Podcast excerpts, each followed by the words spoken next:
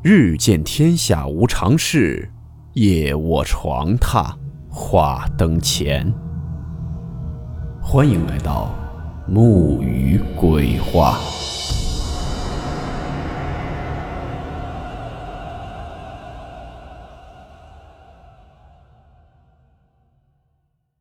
今天这个故事名字叫做《夜半电影声》。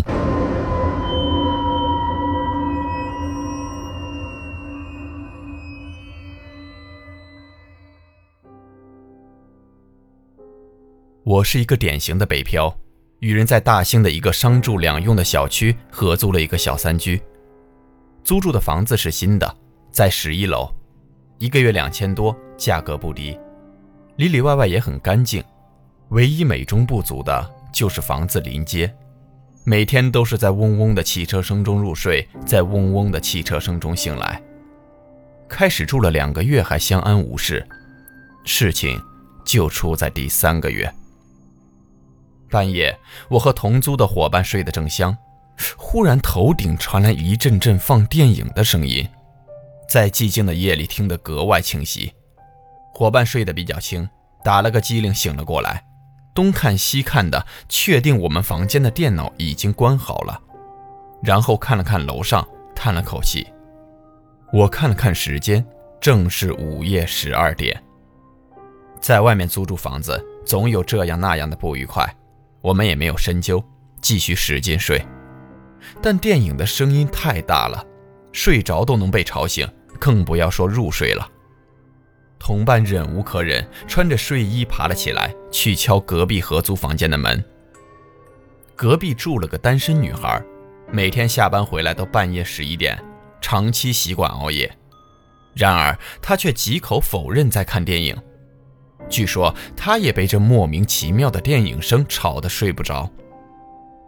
就这样，我们在烦躁与莫名其妙中，听着电影的音乐和对话声，掐着手指数着时间，直到凌晨三点多，落幕的声音响起，电影结束了，世界一下子安静了，我们也草草的睡了一会儿。本以为就这样结束了，然而，这只是个开始。在以后的时间里，几乎每个星期的这一天半夜都会响起放电影的声音。这声音就像一个小虫子，使劲往人耳朵里钻。晚上睡不好，白天没精神，我的工作效率低了很多。终于有一天，我们忍受不了了。有天晚上，在声音响到两点多后，我披衣起床，半夜不好敲门，就把左邻右舍的门挨个听了一遍。但每家都很安静，人们都在睡梦中，没有一丝异样。我断定这声音一定是楼上传过来的，于是穿着睡衣乘电梯上楼，到了我家正楼上的房间。当看到房门后，我失望了，这房子似乎很久没有人住，门把手上落满了灰尘，连门和地面的缝里都是尘土。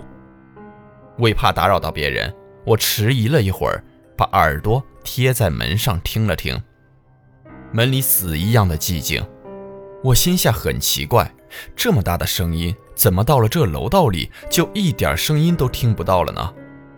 难道这栋楼的门隔音效果都这么好吗？同一时间，合租伙伴下楼站在楼下向上观察，据他说，哪个房间开着灯或者有亮光。就一定是哪个房间在半夜看电影。然而，除了我们这间屋子，整栋楼二十三层没有一个房间在午夜两点有亮光发散出来。这件诡异的事情让我们琢磨了很久。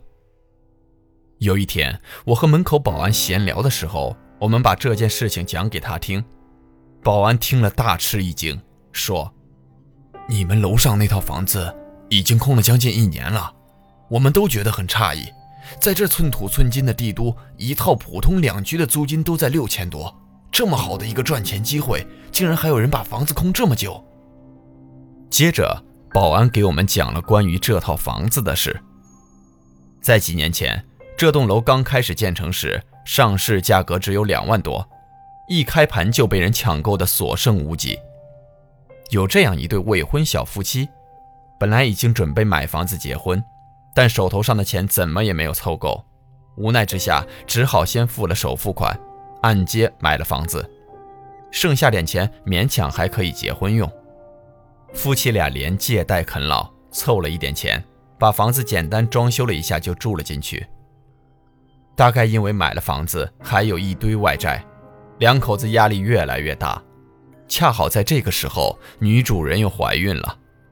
为偿还债务、养活孩子，男主人开始无尽无休的加班，经常半夜十二点到家，第二天又早早出门了。渐渐的，两口子的沟通越来越少，甚至一天到晚连面都见不了几次。为了不打扰怀孕老婆休息，两个人分房睡。为了排解压力，男人经常会在半夜回来打开电视。一看就是一晚上。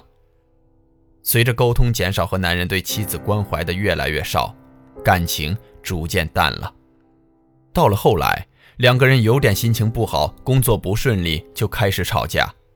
从开始的小吵到动手，直到有一天，怀孕八个月的妻子拖着行李回了娘家，再也没有回来，这套房子才算清静了。当时这栋楼的入住率还不高。只有零星几户人家，也没有人注意到他们。十几天后，几个偶尔路过这层楼的装修工在楼道里闻到了一股腐烂的味道，而且这味道越来越浓。当人们敲开门锁进去的时候，发现男人半躺着死在了沙发上，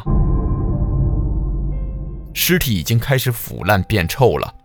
面前的茶几上还摆着发霉的鸭脖子。十几个空了的啤酒瓶子，有一个瓶子里还有半瓶酒，他的手里还死死地攥着电视遥控器，而电视却已经是关闭的。大概临死前，男人感觉身体异样，怕电视长时间开着出危险，硬撑着关闭了。再也许是他恰好想关了电视去休息，又或者是因为死人手指蜷缩。恰好按在了关机键上。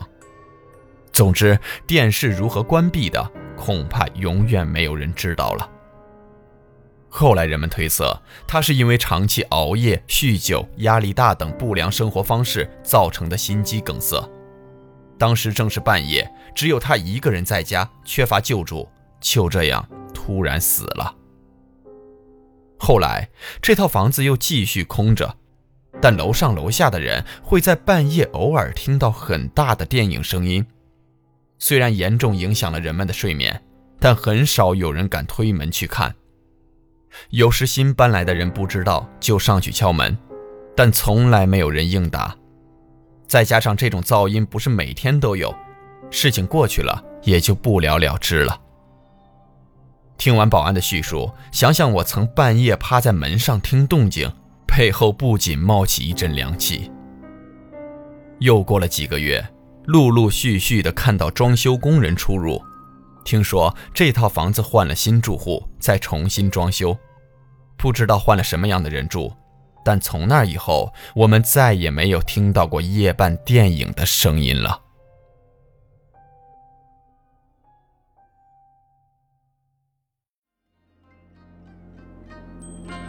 好了。我们今天的故事到此结束，祝您好梦，我们明晚见。